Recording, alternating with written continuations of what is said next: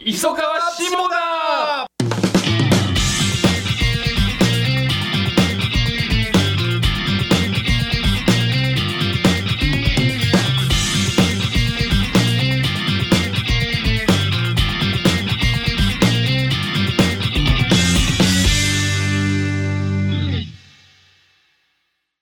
こんにちは、イワシクラブの磯川です。こんにちは。天満市の下田ですはい、えー、ということで磯川下田、えー第1回目の放送となりますけれどもまあこのラジオではですねえーいわしクラブの磯川とえー天満市の下田が、まあ、日々暮らしていく中で、えー感じたことをえーゆったりとえー話していくラジオになっています。あのーまあ、今回はねえー第1回目というところで、まあ、はい。少しこのラジオを始めるきっかけ、まあ、みたいなものについてちょっと話していきたいと思うんですけども、はいえーまあ、最近ね、あのー自分自身ラジオをね聞くことが増えたんでほう。すよね。ほうほう。あのーというのも、あのー最近、まあ、リモートワークとか、うんなんかこうおうち時間みたいなところがこう昔は結構社内でみんなわちゃわちゃしながら、まあ、過ごしてたみたいなところからこう結構一人で作業する場面とかあなんか緊急事態コロナの関係で多くなって、まあ、そうなってくるとなんか、あのー昔は会社内でこうイヤホンするなんてあるまじき恋。確かにだね。まあね、ちょっとね、人といてイヤホンしたらちょっと感じ悪いもんね。そうそうそうそう。あったんでなんかそのいやあの音楽聴くとかっていうのはなかったんですけど、うん。なんかまあ一人時間になるとまあ自由にあのうん耳はあのイヤホンししててもいいじゃないですか、っていう中でなんかこう、まあ、音楽とか、うん。あの聞いてたんですけど、まあ、そこからなんかどんどんどんどん耳で聞くことが増えていく中で、まあ音楽だとなんか、まあ、いつも同じ音楽聴いちゃったりとかまあ、最近あの Spotify とかねでなんかこうシャッフルでいろんなうん。知らない音楽のアーティストとか流してくれたりしますけど、まあ、それでもなんか同じような音楽で別にいつもそんなになんか同じ音楽聴いててもあかんねえなみたいになって、そうなってきた時にラジオと出会ったんですよね、僕今まで全然ラジオこの2年1年ぐらい前ぐらい聞いたことなくて。へで急になんかその一回コロナ禍で出会ってそこから結構ドハマりして、はいはいい。ろんなラジオラディコとかで聞いてたりするんですけー。あど、、もうラディコまで行っちゃってるんだ。そうそうそうそうそうそうそう。あのー、ポッドキャストじゃなくてね。ポッ。ドキャストじゃなくてもうああーの結構じゃあ一っちゃってるのね。もう毎週毎週このラジオとこのラジオとこのラジオはもう聞くって決めて1週間以内にタイムフリーでまあ聞くっていうぐらい結構ハマっちゃってるんですけど、そうそうそう、まあ、その中でやっぱこうラジオのその良さっていうのがやっぱこう、まあ、毎回こう同じ人が喋っててもうん。こう毎回違うじゃないですか話題が。違う。そう。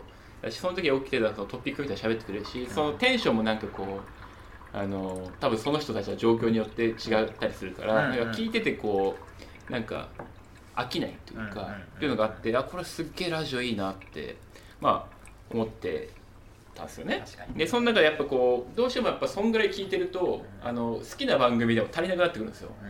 あこれもうないわ聞くもん。とかなってくると、なんかその番組の昔 YouTube であ昔ラジオやってた回のうん。YouTube がアはいーカイブされてたりするんで、はい。それを聞き出すんですけど、それでももうダメになってきちゃって大事な耳のコンテンツみたいな話になっちゃってちょっとなんかこう自分たちでこう作っちゃえばまあね、うん、生産できるわけだからね。そうそうそうそうそうそうそう。生産すればもう耳もあの不足しないと、耳の聞くコンテンツも不足しないっていう感じになるかなと思ってまあ始めてみたいなと、なるほど、はい、思って今回は、まあ、こうやって話しているわけですけども、まあここでまああのーやろうと思ってでまあえーっと話しかけさせてもらったんですよね。うん。うん磯川さんの方に、うございます。ちょっとラジオやりませんか？みたいな、いや磯川磯川下田でちょっとどうですか？みたいな。ままあ、この2人のね理由みたいなところもまあ少し話せるといいのかなとああ、思ってて。ね。はいそうだね。そうだね。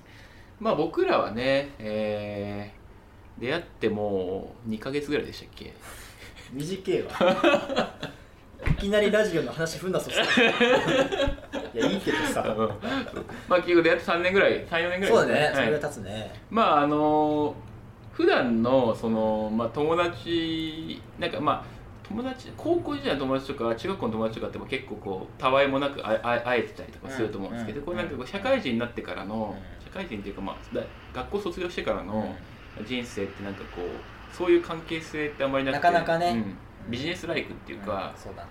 なんかこうミーティングがあるから会いますとか、打ち合わせがありますあるから会いますとかはああると思うんですけど、なんかこうフラットにうん。友達感覚で話せる人ってうん。あんまりいないよなと思ってる中で、まあ、磯川さんは僕にとってそういう存在だったんですよね、うんうんうん。いや僕もそうですよ、うん。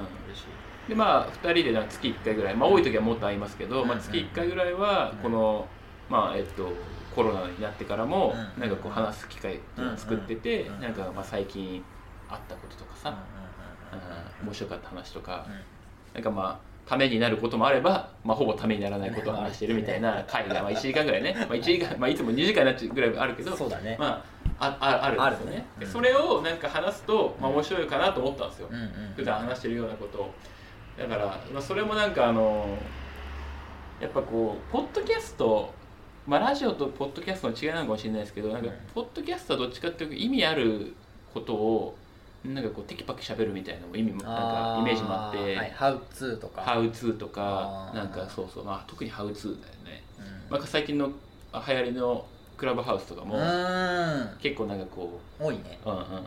こういうふうになりたい人は集まれはいとか、こういう意味やこういうビジネスやってる人に対してこう、人紹介する人紹介するとか多くてなんかそういうのじゃねえんだよなと思って、なんかこう90分あったら、まあ70分聞き流しててもよくて、なんかある一瞬だけあなんかこれ面白いなと思ってもらえるようなコンテンツがまああればいいなと思ったんですよね。そうそういうラジオがやっぱり必要なんじゃないかと今我々の耳で聞くっていうかそのやっぱ集中しちゃうと仕事にならないじゃないですか、仕事したいわけだから。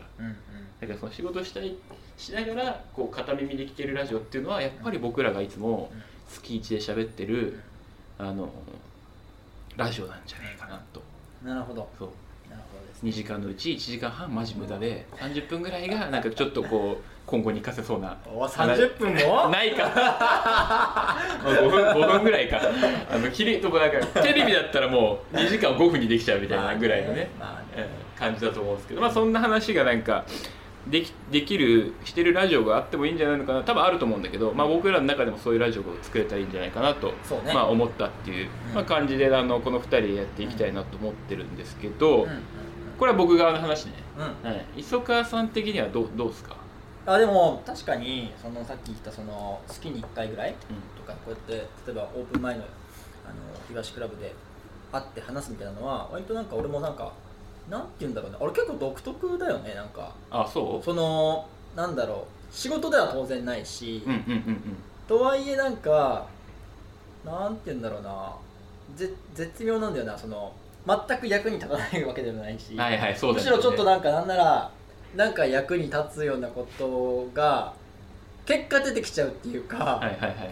おおそうかそうかみたいな。要するになんかその時なんかある種自分の一人の中自分の一人の中で抱えてた課題感みたいなものが、なんかいい塩梅にこう剥がれるというか、うん。折りみたいなものがね、それはたまたまお互いが読んでるなんか本のなんかそのすれ違い具合とかさ、あるね。でもどっかも同じような共通性課題の共通性とかさ、あってああそういう感じかみたいなのは結構俺の中ではやっぱり毎回下田と話して合うからあるから、はいはいはいはいはい。なんかねそれはもしかするとこのラジオを聴いてくれる人たちの中にも同じような体験をこのラジオを通してすることができるかもしれないと考えると、うんうん。まあもしかしたら面白いのかもしれないねまあそう思よだよねとりあえずやってみる価値はあると、うん。う んありますあります。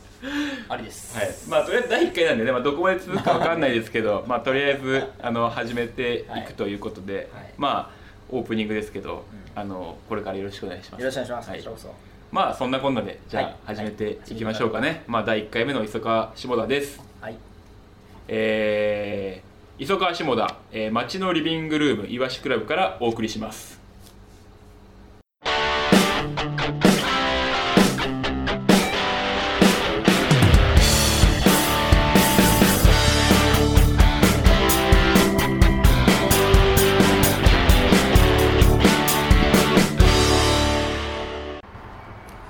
間さあの、はいはいはいはい。白馬に行ってきました。白馬？おい。長野県。長野ねあるよね。スキー場とかそうそうそう有名なとこですよね。だからそれこそ多分あれだよね。長野オリンピックが開催されたのはまさに白馬だった。あそうなの？そうそうそうそうへえ知らんかった。そう。でね俺実はその白馬じゃないけどあの野沢温泉村っていうのがもう一個あって、はい。近くに、はい。でそれも長野市からね車で1時間ぐらい山の方に行くんだけど、うんうん。そっちに実は親戚がいてへえそそれでね昔そっちの野沢温泉村はよく行ってたんだけど、はいはいはいその白馬村って行ったことなくて、はい。はい初めて行ったんだけどさ、うんまあうーんとまあね結構しっかりとなんて言うんだろういいリゾートっていうか、へー。リゾートっていうか別荘地だね。だからなんか割とそのなんて言うんだろうこうそうだな軽井沢のはいはい。ちょっとこうもうちょっと別荘のみに絞った版みたいな。ああ街とかはないそうそうそうそうそう、はいまあちょこっとしたものはあるんだけど、うんうんでもね非常に落ち着いてていい感じだったんだよね、はいはいはい。うん。ででじゃあなぜ白馬に行ったのかっていうのなんだけど、まあ、まず1個はちょっとウィンタースポーツしてないからあウィンタースポーツ。そうあスノボしたいなと思って。へそうそうそう。やスノボ。そう行ってきたの。でももう1個実は裏テーマがあって。裏テーマ？はい。裏テーマ表は遊びなの、ね、表は遊びなんだけど裏テーマは家を探したいっていう。ああ家？そう。おそれは何かっていうとその最近さ、まあ、もう何月からだ？11月ぐらいから北海道帰れてなくて。ああもともとね磯川さん北海道。北海道出身だからね、はい毎月実は北海道に帰るっていう生活をこれまで送ってたんだけど、うんうんあのまあコロナ禍っていうのもあるしあとね飛行機も減便になっててああそうかそうかそうかそうもうね朝7時の便しかないみたいな感じなんだよね。あそれでなんかわざわざ帰るのもちょっとだるいなと思って最近ずっと本州とかねあはいはい。北海道に帰らずにいるんだけど、うんやっぱりね何がね辛いってねあの自然と触れ合えないのが辛いはあ東京にいるとそうそうそうだからなんかその自分の中で最近まあなんて言うんだろう別荘ではないんだがうんうん。なんかそのもう一つの田舎に拠点が欲しいなと思ってしまって、はいはいはい。でかつそれはまあ北海道と違って、うん。あの東京から陸続きで行けなければならないし、まあ今のな話だとねそう。飛行機乗れたら北海道帰ればいい話そうそうそうそうそう。うそう。そう。だしもっと本当はなんだろうもう毎週末帰れるぐらいの近さが良いなと思っていてそうなりゃまああー大体絞られてくるじゃんまあね。千葉ね埼玉え茨城群馬。馬まあ関東甲信越そうそうそうそう。そう長野ね静岡とか山梨とかね。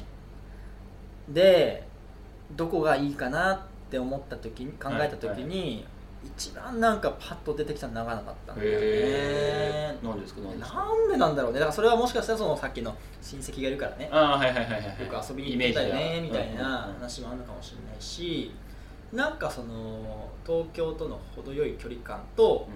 そのまあ近い割にキャラが全然違うというか、はいはいはいはいはい。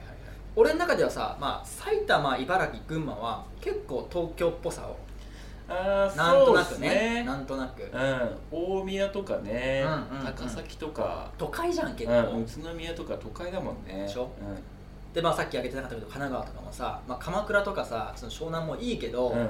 まあやっぱ俺の中では都会だよなっていうのがあって、まあそうだね。なんかこう本当にうんそうだね。うん、だからねなんか北海道じゃないけどなんかね程よいねやっぱ芋っぽさ。うん。なんかこう軽くいけるのが湘南とかだったらもう一個こう面倒くささが必要ってことですよね。そうそうそうそう。欲しくてそれがちょうどね長野なんじゃないかなって今なんとなく思ってるんですよ。はいはいはいで今実はそのだから裏テーマとして、はいスノボをしながらも一応その辺のまあ空き家情報を探るっていうのがあってはいちょっとちょこちょここう探ってたんですけど、うんうんやっぱね白馬は結構高いらしくて。うんお高いんだ。まあそうなんかねっていうのも日本の人もそうなんだけどあのね結構中国の人とか、はいオーストラリアの人たちもね結構買ってるらしいのよ。だからニセコっぽい感じ。ああそれだとと別荘？別荘別荘とか、はいはあとねペンションを買ってんの、いへえだから日本人オーナーからペンションの経営自体をその引き継いで運営したりとかして、ああだから結構そのね海外の人からもそうやってある種スキーリゾートとして、うんはい評価されてんだなってことで、うんうんうんなんかまあ確かにそういう居心地の良さを感じたし、はい。ただ逆に言うとやっぱり地価が高いから、うん。うん安くはないから、うん。ちょっとねもうちょっとじゃあエリア変えないとなと思ってるんだけど、はいはいはいはいでもねやっぱりなんか長野でもうボロッボロのうん。一軒家を100万円ぐらいで買って、今月でうん。ちょっとね自分で1年ぐらいかけてリフォームしながらちょっと住んでみたいな拠点として作ってみたいなと思ってるんですよ。自然とこう戯れられないとこうエネルギー落ちちゃうんですか？なんか僕はなんかどうなのそれ？東京育ち、まあ、ね。東京っつってもまああの元はその多摩多摩ところほぼ所沢ですけど、はいはいはい。はい東京の中でも、はいはい。あんまりなんかねその自然へのこない。う、うん、欲望欲求みたいなのがななくて、えー、そうそうそうすごいよねだからそれこそこの本当12年ぐらいで、うんあの天和し始めて、う1年か34年ぐらいで天和し始めて、うん。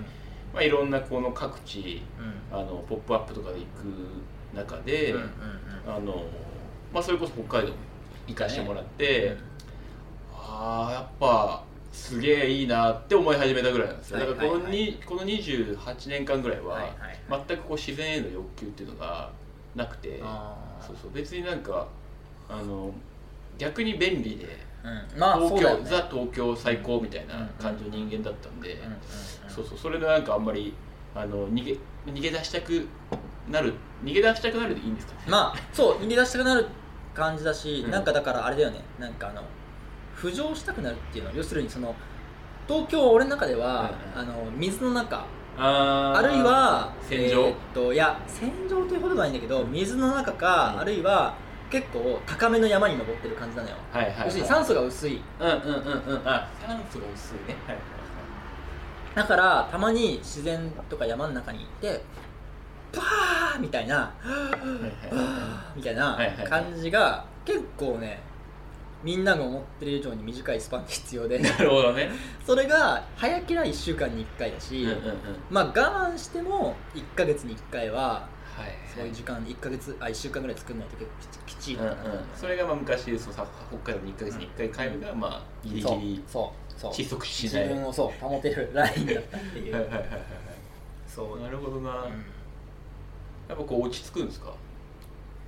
落ち着くね。落ち着く酸素数だから通常時に戻るみたいなイメージそうそうそうそうそうそうそう。なんかだからなんて言うんだろう。あのー風の谷の直し方ないけどさ、はいはい。あの酸素マスクみたいなやつある。はいはいはいはいあれを外せるみたいな。ああなるほどね。まあ実際今ねそもそも俺ら実社会でマスクひりつけてる。そうですね確かに。んもはや。うんうんうん。もはやあれがなんかあの物語の世界だけじゃない話になってきちゃったんだけど、はいはいはいはいはい。そうそういう感じだしあとね俺ねやっぱねこれ結構最近気づいたんだけど車を運転できるのって結構でけえなって。ああそれは思うかも。うん。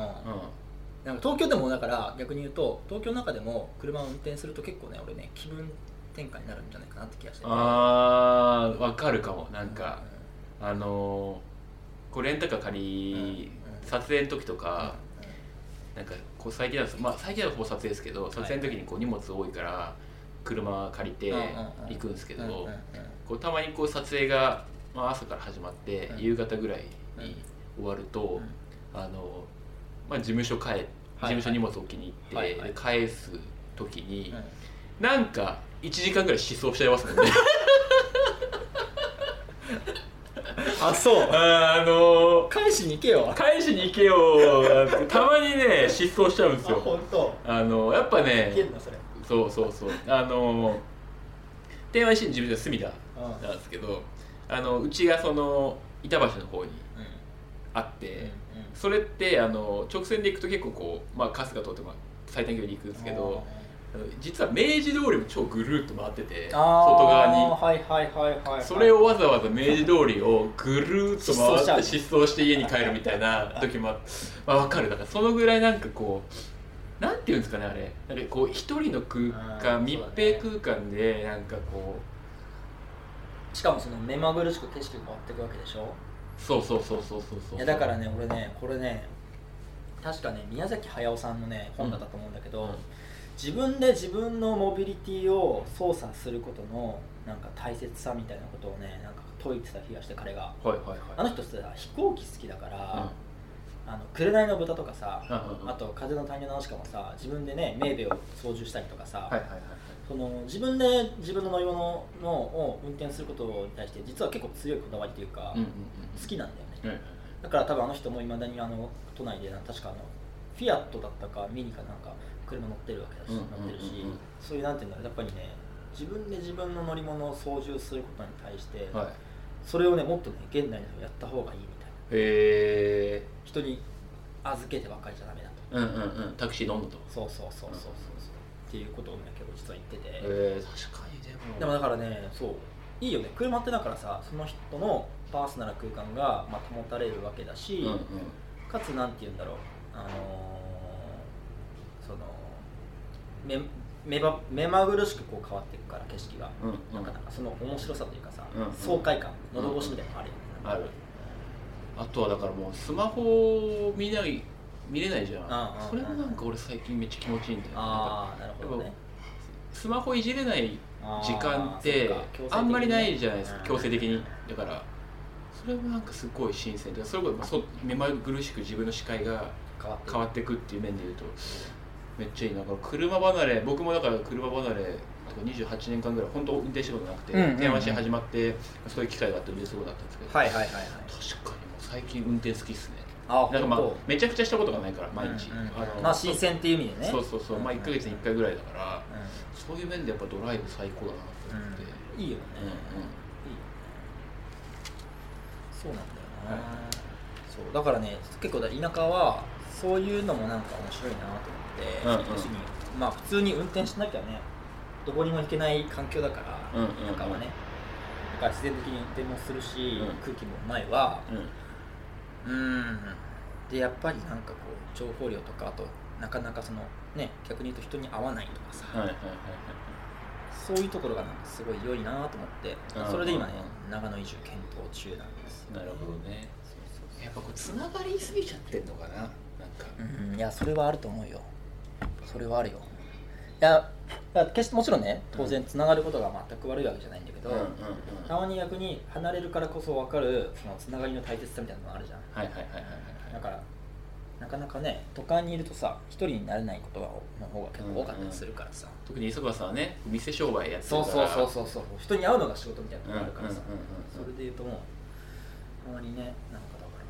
いやあとね、まあ、またちょっと別軸の話になっちゃうんだけおど。おはいはいはいはい。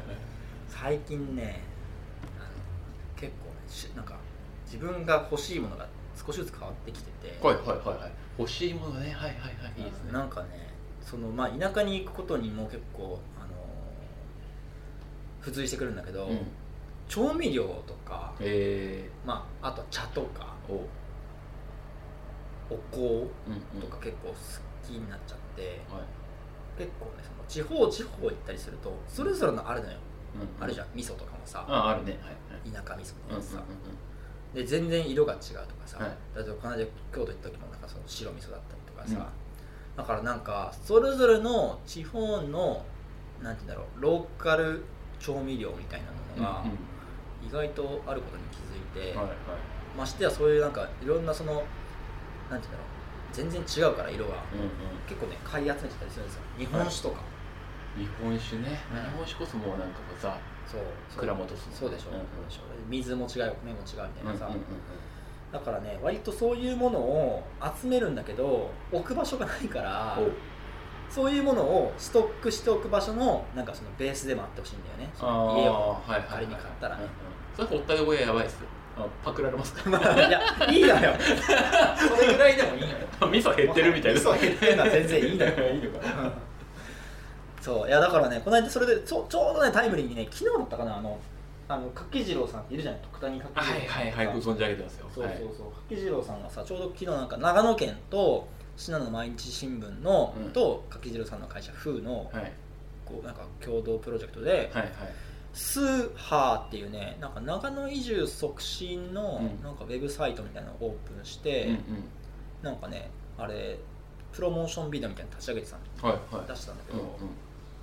めちゃめちゃ良くて、えだしあとなんかねそこにあった記事もなんかそのカン観音クリエーションっていうなんか東京元東京でやってたあの音楽家の人がー最近長野に100万円の家を買って、うんうんうん。うん今直しながら暮らしてるみたいな、はいはいはい。で奥さんに黙ってあの買っちゃったもんだから あのそれを東京に帰って伝えたら地獄みたいな雰囲気になったみたいな。それ観音？観音クリエーション。そうね。それはあのアーティスト名なんだけど。あー出てないからごめんごめんそれでねでもね結局ね今なんか奥さんもねもう大にあのすごい気に入ってへえいいですね。うん。いやーみたいな。最高だなみたいな、はいはい。これもう長ちょうどこのタイミングでもう始まったしこれやっぱ長野移住しかねえなと思って、はいはいはいはい。まあ移住つったってその2拠点なんだけど、うん。うん。結構ね今ありだなと思ってますね。はいはいはいはいはいはい。でもあれでしょ俺でも最近さいや下田そのさっき東京育ちっつってさ、うんうん。だけど俺最近結構東京の人たちからも焚き火連れてってとかさ、はいはいキャンプ行きたいとかさ、はいはい。結構ね誘われるね。ああ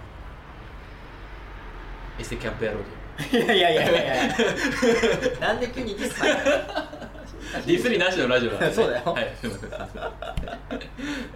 そうっすねなんかでもそれで言うとあのーあれが上がってるかも。密集度っていうかそれこそその同じ今までのその東京酸素100しかない中に、今までは人がまあ50ぐらいしかいなかったのにはいはいはい。本当に100いるなって感じるかも。あー。あ逆に？だから俺らの子供の時の東京ってここまで密集してなかったっていうかやっぱそんな違うの？東京東京してなかったようなこれはでもなんか昔の話なんで実際に本当にそうかわかんないですけど、まあね。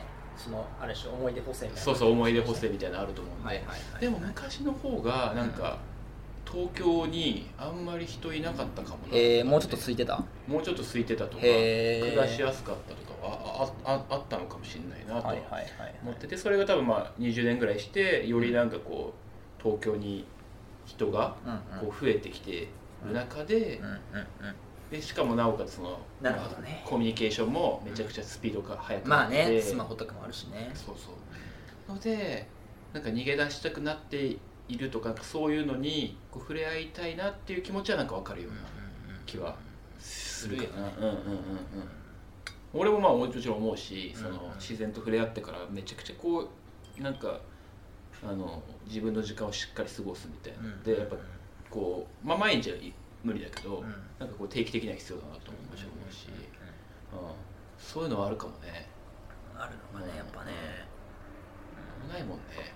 人多すぎて最近、まあね。うコロナで逆にちょっと街の中静かになって良いなって感じたもんねなんかね。ん、そうそうそうそうそうそう。水道橋なんか特にね人減ったからね、うんうんうんうんうんあのー、そうね。だからそれがやっぱ気持ちいいな。あのぐらいが本当に気持ちよかったかなと思うけどね、結構ね東京人みんなそういうよね。うん。うん正月の東京が好きとかさ、うんうんうんなんか里帰りしてるはいはいはいはいはいはいゴールデンウィークのねその電車とか最高だもんね。ああ人もうみんなどっか旅行行っちゃってとか。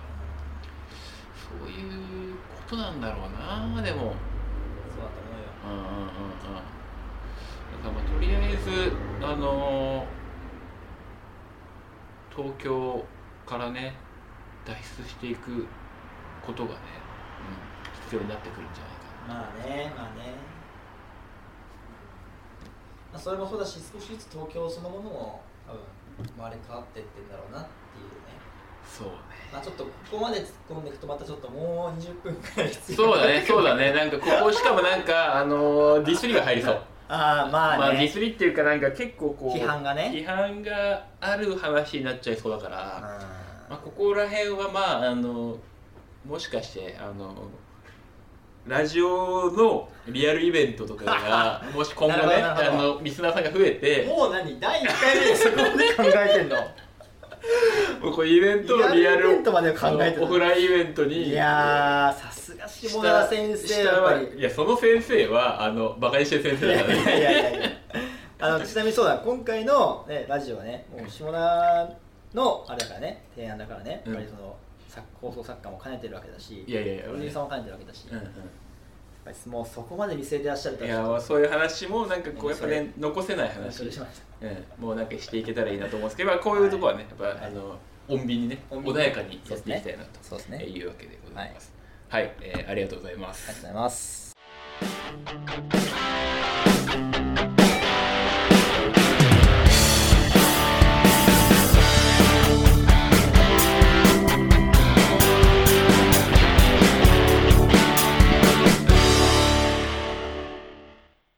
いやね、はいはい。あのーさっきの磯川さんのね、うん。話にもあったと思うんですけど、うんうん。なんか最近欲しいもの、うん。なんか自分がこう手に入れたいものみたいのが変わってきたなみたいな感じがあるんですよね。なんかその、まあ、僕まあ年齢なのか、うなんかその時代の変化なのかははいはいはいはい。ちょっと分かってはないんですけどなんか僕がなんかこう初めて大学卒業してうん。サラリーマンっていうかその新卒で会社入った時とかってうん。お金の使い方うん。がなんかこうなんかうんパーッとこう派手にやるみたいななんかその見栄的な？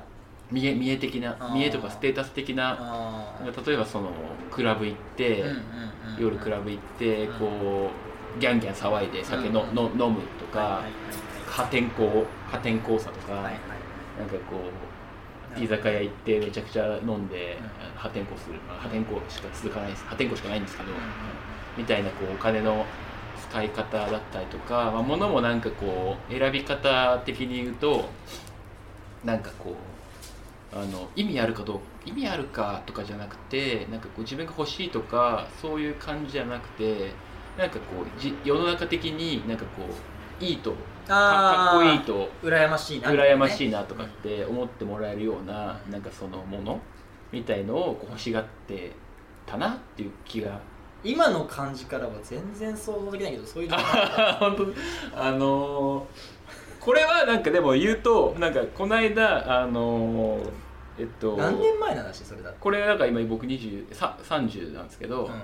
あの8年ぐらい前。20そうか。8 20ぐらいね。78年ぐらい前の話なんですけど。こういう時代もあまあそれをなんか思ったのはなんかそのこの間そのちょっとあのこう 10YC やってる中でなんかこう取材のこう依頼みたいなのが来てなんかそれがなんかその下田さんのこう幼少時代からこう今に至るまでこうどういうこう何プロセス？プロセスを踏んで今の下田さんが出来上がったのかね。出来上がったのか。なんでこう今 10YC というものをやってるのかみたいのを聞きたいですみたいなその取材のはい。その依頼があってそれでまあ全然話はしてないんですけど、まあ、そう言われるとなんかこうあの考えちゃうっていうか、あどんな人生だったっけなみたいな話で言うとそうそうそう。なんかその昔こんな時もあったなみたいななんかこう思ったんですよね。だから78年前は結構なんていうんですかねああいう人たちってなんかもうレオンみたいな。はあはいはいはいはいはい。なんかまあねあれだよねだから昔江戸時代でいうところの多分あのなんていうの伊達物っていうかさ。まあ江戸時代のは知らないですけど。なんで今江戸時代の話。なんで急にな。んかそのそういう文脈っていうかさ太古からの話で言うとさ ちょっとやっぱ格好つけたいってことでしょ？まあそうそうそうそうそう。うん。かっこつけたいお年頃？ブリをこうつけたいっていうかさ。そうそうそう。だからこうあの等身大の自分が認められないみたいな、うん。こう等身大の自分じゃなくて、まあねあるよね。そうそうもうこう200%ぐらいで感じね。背伸びして見せたいみたいな、はいはいはいまあ、時期がね。ありますね。あるでしょ、うんありそうます。そうそうそうそう。いう時期に比べるとなんかこう今ってなんかこう見栄とか、はい。なんかそのステータスじゃなくてなんかこう自分がこういいもの自分がいいと思うものって多分それがいいと思うものが多分ステータスからなんかこうマジで使えるものとかこう気も思いが入るものみたいなのと変わってきてると思うんですけど、なるほどないるほど。や変わってきたなと思って。それはな年もあるだろうし時代の要請もあるだろうし多分両方なんだろうね、きっとね、うん、そうそうだと思うよ。だからそれで言うとなんかこだってうちの親父とか見てたのも普通に多分30半ばぐらいまでこんな感じだったと思うもん、うああはいはいはいはいはい。うん。だってさ多分当時はさまだバブルのさ余波も残ってたからさ、うんうんうんうん。ね車もいい車乗らなきゃとかさ。そうだよねそうだよね時計もいい時計してみたいな。スーツもいいスーツ着て。弊社で30代4 40歳ぐらいが多分一番脂乗ってる時期じゃなんうん。うん4050ぐらいが下手したらさ、下積みが終わってね。そうそうそう。管理職ぐらいになってきて。そうそうそう。そう考えたら俺らなんか今30でさこのなんその境地になってのってさ結構時代の、うん、やあっぱり要請もでかいと思うあーあるかもななんか。そうやな。なんかそれで言うとなんか僕らの子供の時って、なんかファッションとかで言うと、うん。昔ってなんかこうデザイナーズブランドをこう、うんうんうん。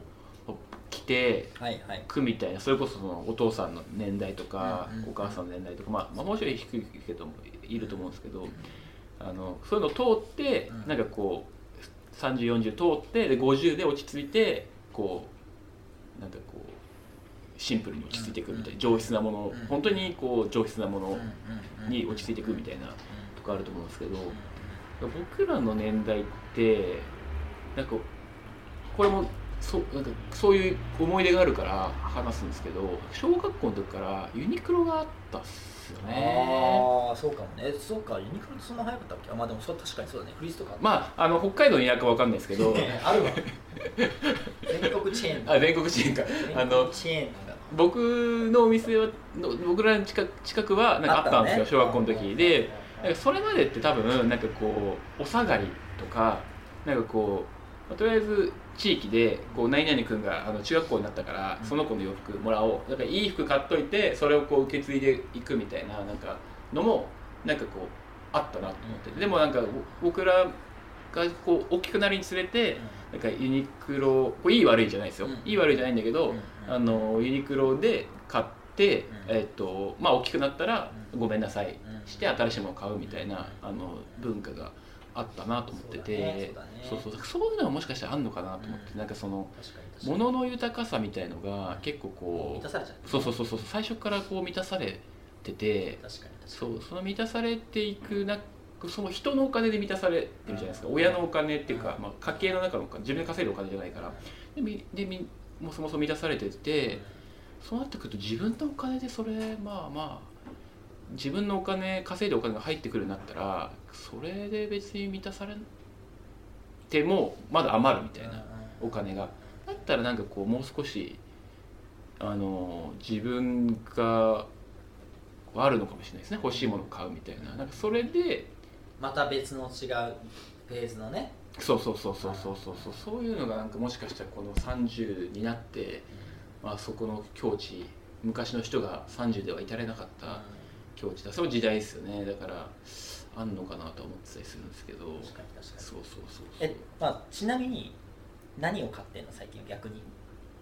最近はだから今までで買ってこなかったものとかで言うとコーヒーとか。あーコーヒー豆？コーヒー豆。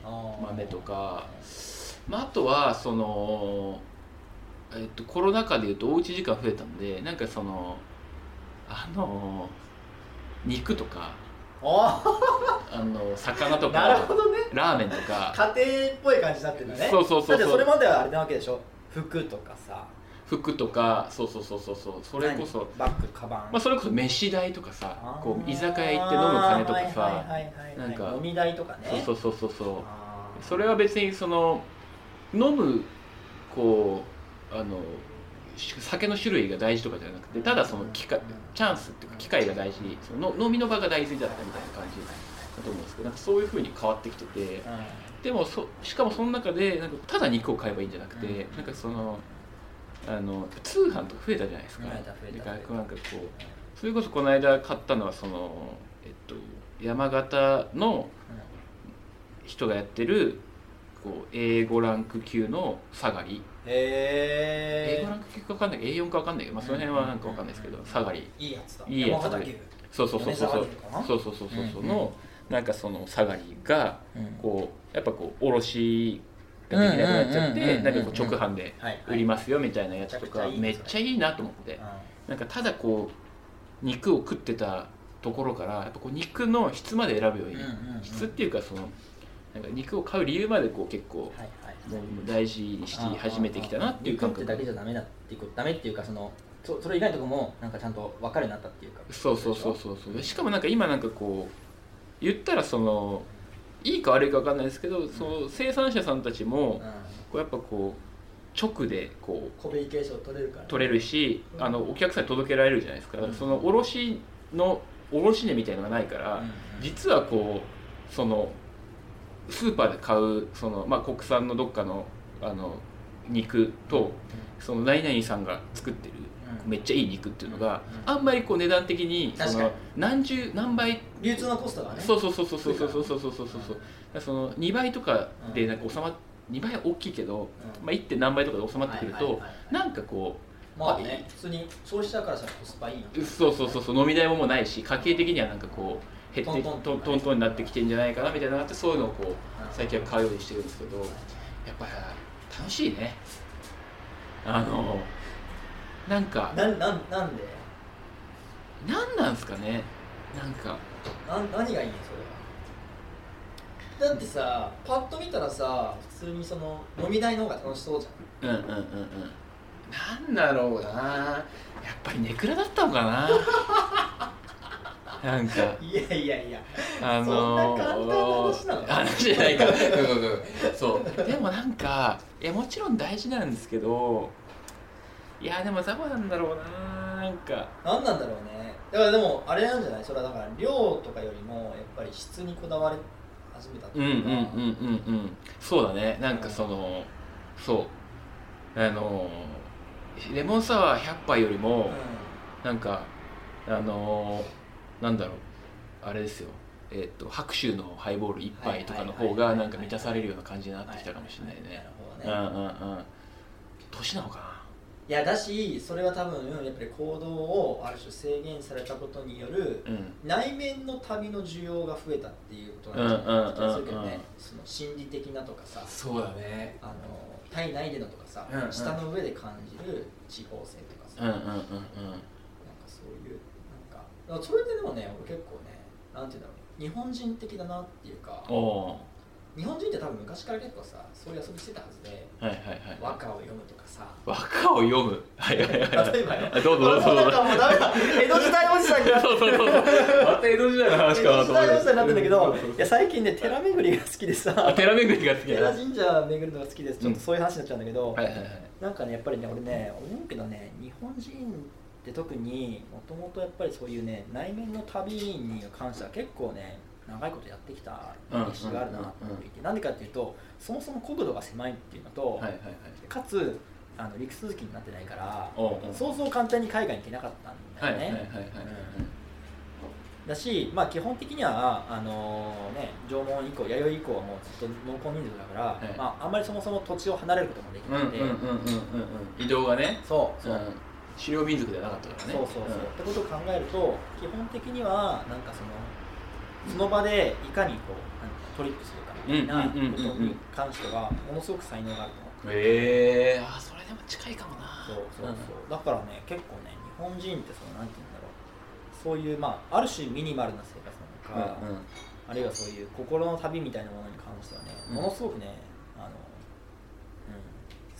才能があるって言い方するとあれだけど多分ねプロだと思うんですよ、うんうんうん。だから俺も確かにそれで言われると最近その買うもののうん量とかじゃなくて、うんうんうん。うんなんかやっぱ質っていうものに関してすごいこう、確かにこだわってるなと思そううだよしね。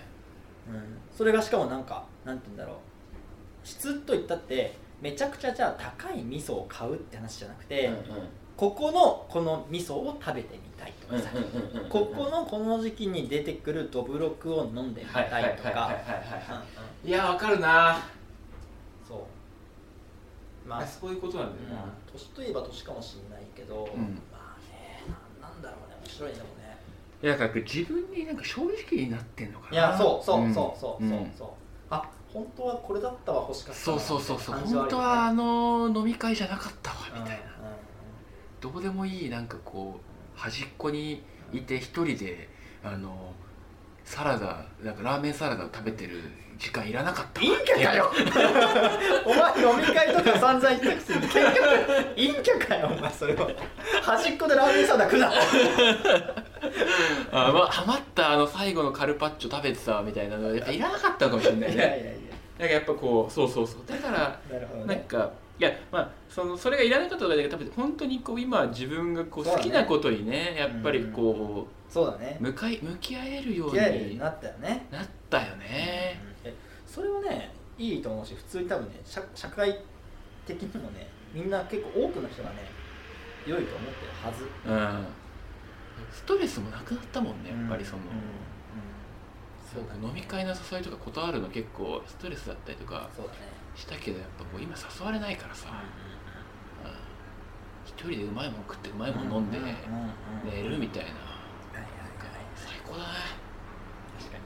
確かに。そうだねだしまあそれでね言うとなんか会いたい人にはちゃんと会ったりしてるしねそうそうそうそうそうそう。そうだからそのそうなのよ。うん。いやそれがね正直に生きやすくなったかもね。そうそうそうそうそうそう。オープンにしなくてよくなってでオープンにできなくなったからあのクローズドでこう動き始めててそれめっちゃいいね。やっぱそのアンダーグラウンドワールドに今ななってるから。はいはいはいはいはい。なんかいいいいいね。いいようんうん。あの多分もちろんそれでなんかこうあの発散できなくなったって人もちろんもちろんいるだろうしね。いいるだろうけどね。うん。やっぱうん。でもこう我我々っていうか私からするとねあのなかなか良くなってきた気がするんですよね。確うん、だからこういうなんかこううん良くなっていくね。あのはい。さっきあのねこの収録前にオチはないって言ったけど本当にオチなかっ まあ、そうまあ、オチがない話でしたけど、はい、まあまあそういうなんかこうやっぱ自分らしさみたいなのをはい。やっぱこう楽しんでいけるっていう風になったっていう面では面ではだけで言うとまあいいなって。っと、うんうん。そうだね、うんうんうん、よりこういうのが増えてくるとなんかこうあの例えばちっちゃいね、うん。人たちもちっちゃいっていうかまあ今まで知られなかった人たちもなんかどんどんフォーカスされていくのかなと思うし、うん。なんかそういう、まあ、世の中にね、まあ、なっていけばいいなっていうなんかこうね。本当にこうあのスーッと今あのオチがなく終わりましたけどはいという感じでございます。ありがとうございます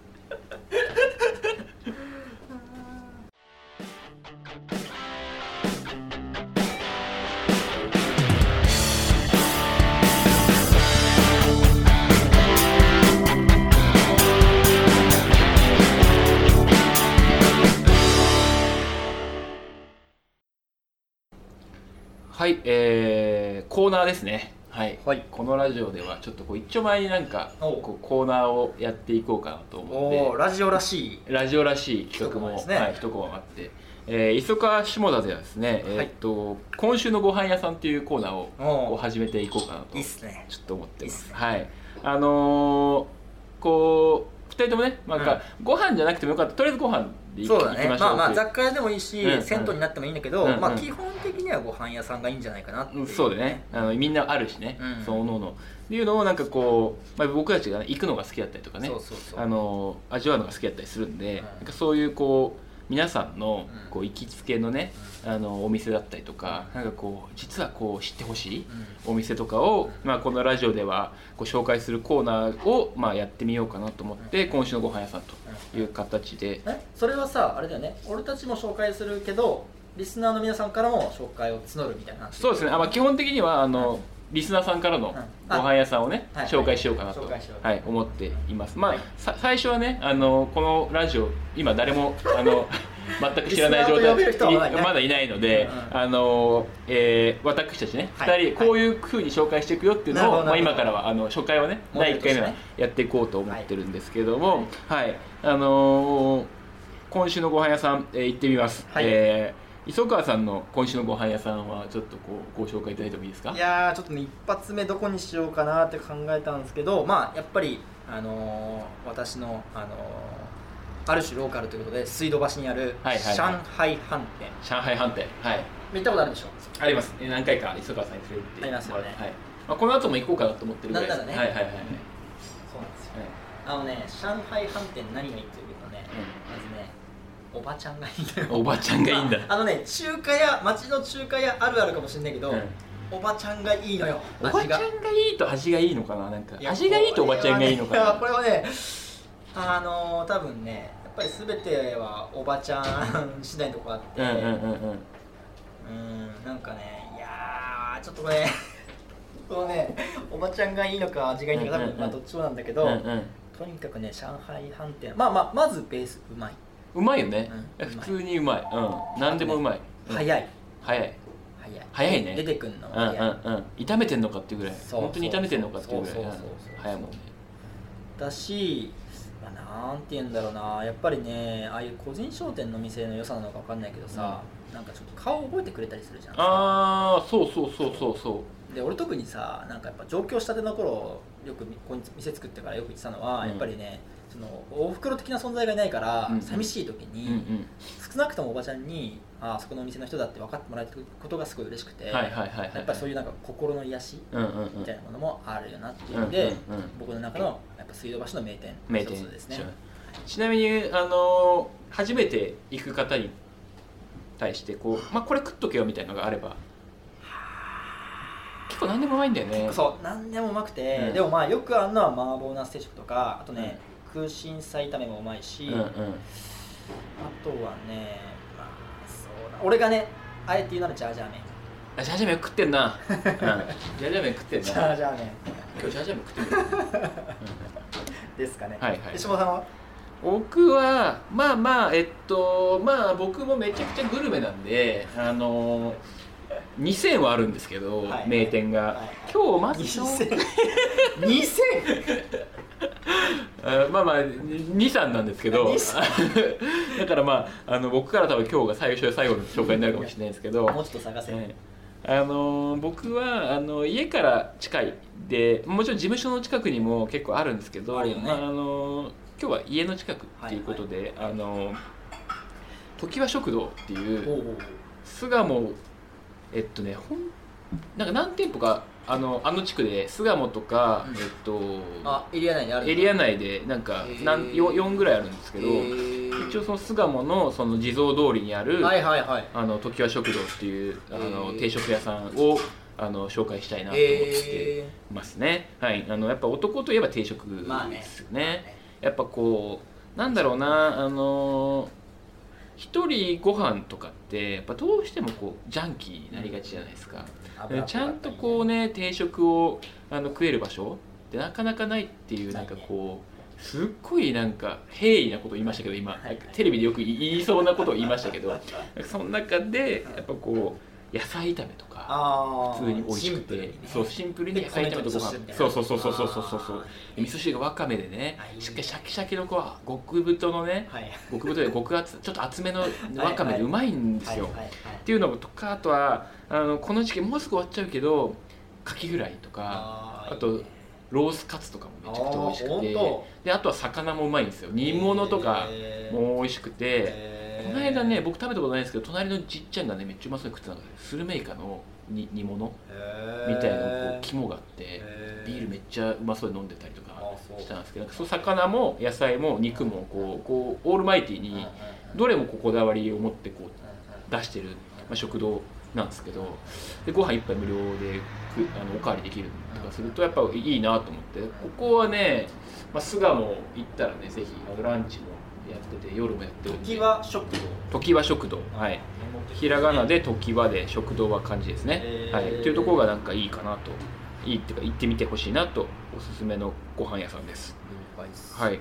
まあ、という感じでね、あのーおすすめのお店を皆さんに教えてもらいながらなんかこう皆さんにちょっと通ってねこういう時期だからね通ってもらえるようになったらいいなっていうのと、あのー僕らもねあの近くにあればね行ってみたりとかして、あのー食べたりとかしてねだから共有ししながら行きたいなとうんうん。思うんで、はい、あの皆さんの、えー今週のご飯屋さん、えっと、お店の名前、まあ、ラジオネームとラジオネーム？ララジオネームでいいんじゃラないですか？ジオネームでいいかラジオネームと、えっと、おすすめのお店とあとそこでのね、えっと、一押しの料理とかね、うん。書いてもらってえー磯川下田アットマーク Gmail.com、はい。磯川下田専用メール。ちょっとかぶってるかぶってるかぶってる。今メールアドレス言ってるところだから今。はいすいません。かぶらないでかぶらないで。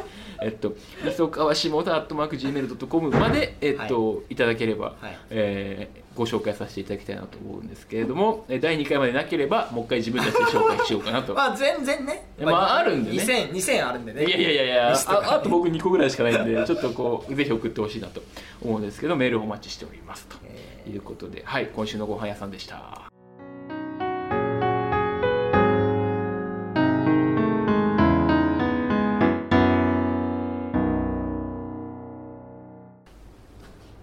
はいということでエンディングになります。はい、えーどうでしたか？初回の磯川下田やってみて。ーいやーなんかあれだね。なんかそのまあさ時間帯も場所も大体さいつもそのさ開店前のイワシクラブでこの話してる感じは一緒じゃん。うん一緒ですね。まあ内容とかもさ。はいはいはいだけどやっぱりなんかまあ当然リスナーはいないけども、はいうんうん。今こうやってその、まあ、マイク1個置いてあるっていう状況下が、はい程よいなんかこう緊張感ああそうだね。を。ちゃんと喋んなきゃいけないんじゃないかな。そうそうもたらしてくれて、うんうん。でもまあ言うて誰もいないからさ、うんうん。そのなんかまあ程よい緊張感がうんうんうん。こう包まれてて、うんうん。なんかあなんかこれはこれで面白い遊びだなっていうかああはいはいはいはいはいはい。気はするねな、うんうんうん。でましてやこれがもし万が一まかり間違って誰かに聞かれた時に、うんうん。そのなんか反応が返ってきたりとかしたら、うんそれはますます面白いんじゃ面ないかな白いよっていう気がして。ね。はいはいはいはい。意外と下田からなんか唐突にラジオ誘われたけど、うん。あこれは結構面白い遊びを提供してくれるなっていう。そうね。まあ延長線上だからねうん。なんかまあこうやってねなんかこう日々ね起きてることとかなんかあのたわいもないことみたいなのをね、はい。なんかこうちょっと話しながらね、なんかああこう面白かったなと思ってもらえるとね。そうだね。我々もやりがいがあると。いやりがいはあるね、うんうんうんなんかそんな感じでやっていきたいなと思いますけど。そうだね、だからなんか例えばね下田だったら 10YC っていうブランドだったりさ、うんうん。俺だったらイワシクラブっていうものをやってるけど、なんかそうじゃない社会とのつながり方っていうか、うんうん。みんなとのうん。つながり方が少し増えていくとまた面白いのかなって気がするあそうね。そうね。ねそうね。うん。やっぱその切り抜いてね。そうそうそうそう、うんうんうん服のことの質問じゃなくて、うん。レモンサワーに関する質問が来るとかさ、うんうんうんそうね。どこどこの町中華の話ができる相手が増えるとかさ。そうね。明治通りいつ失踪してんですか？みたいな話がねそうそう。そうあったりとかね。そうそうそうう。んうんうん。とかそういうね話にいやなってったね。ーそうそう。今の世の中にやっぱ大切なのはそういうねたわいもないうん。あの意味のない話なんですよ。今の話？ねそうですね。まあこういうお話をね皆さんにもこう届けていきましょう。はい。えーまずじゃあ第1回目のうん「磯川下田」でした、えっ、と今日も今日はですね町のリビングルームいわしクラブからお送りしました、えー、天和市の下田とイワシクラブの磯川でした。それでは皆さん皆さようなら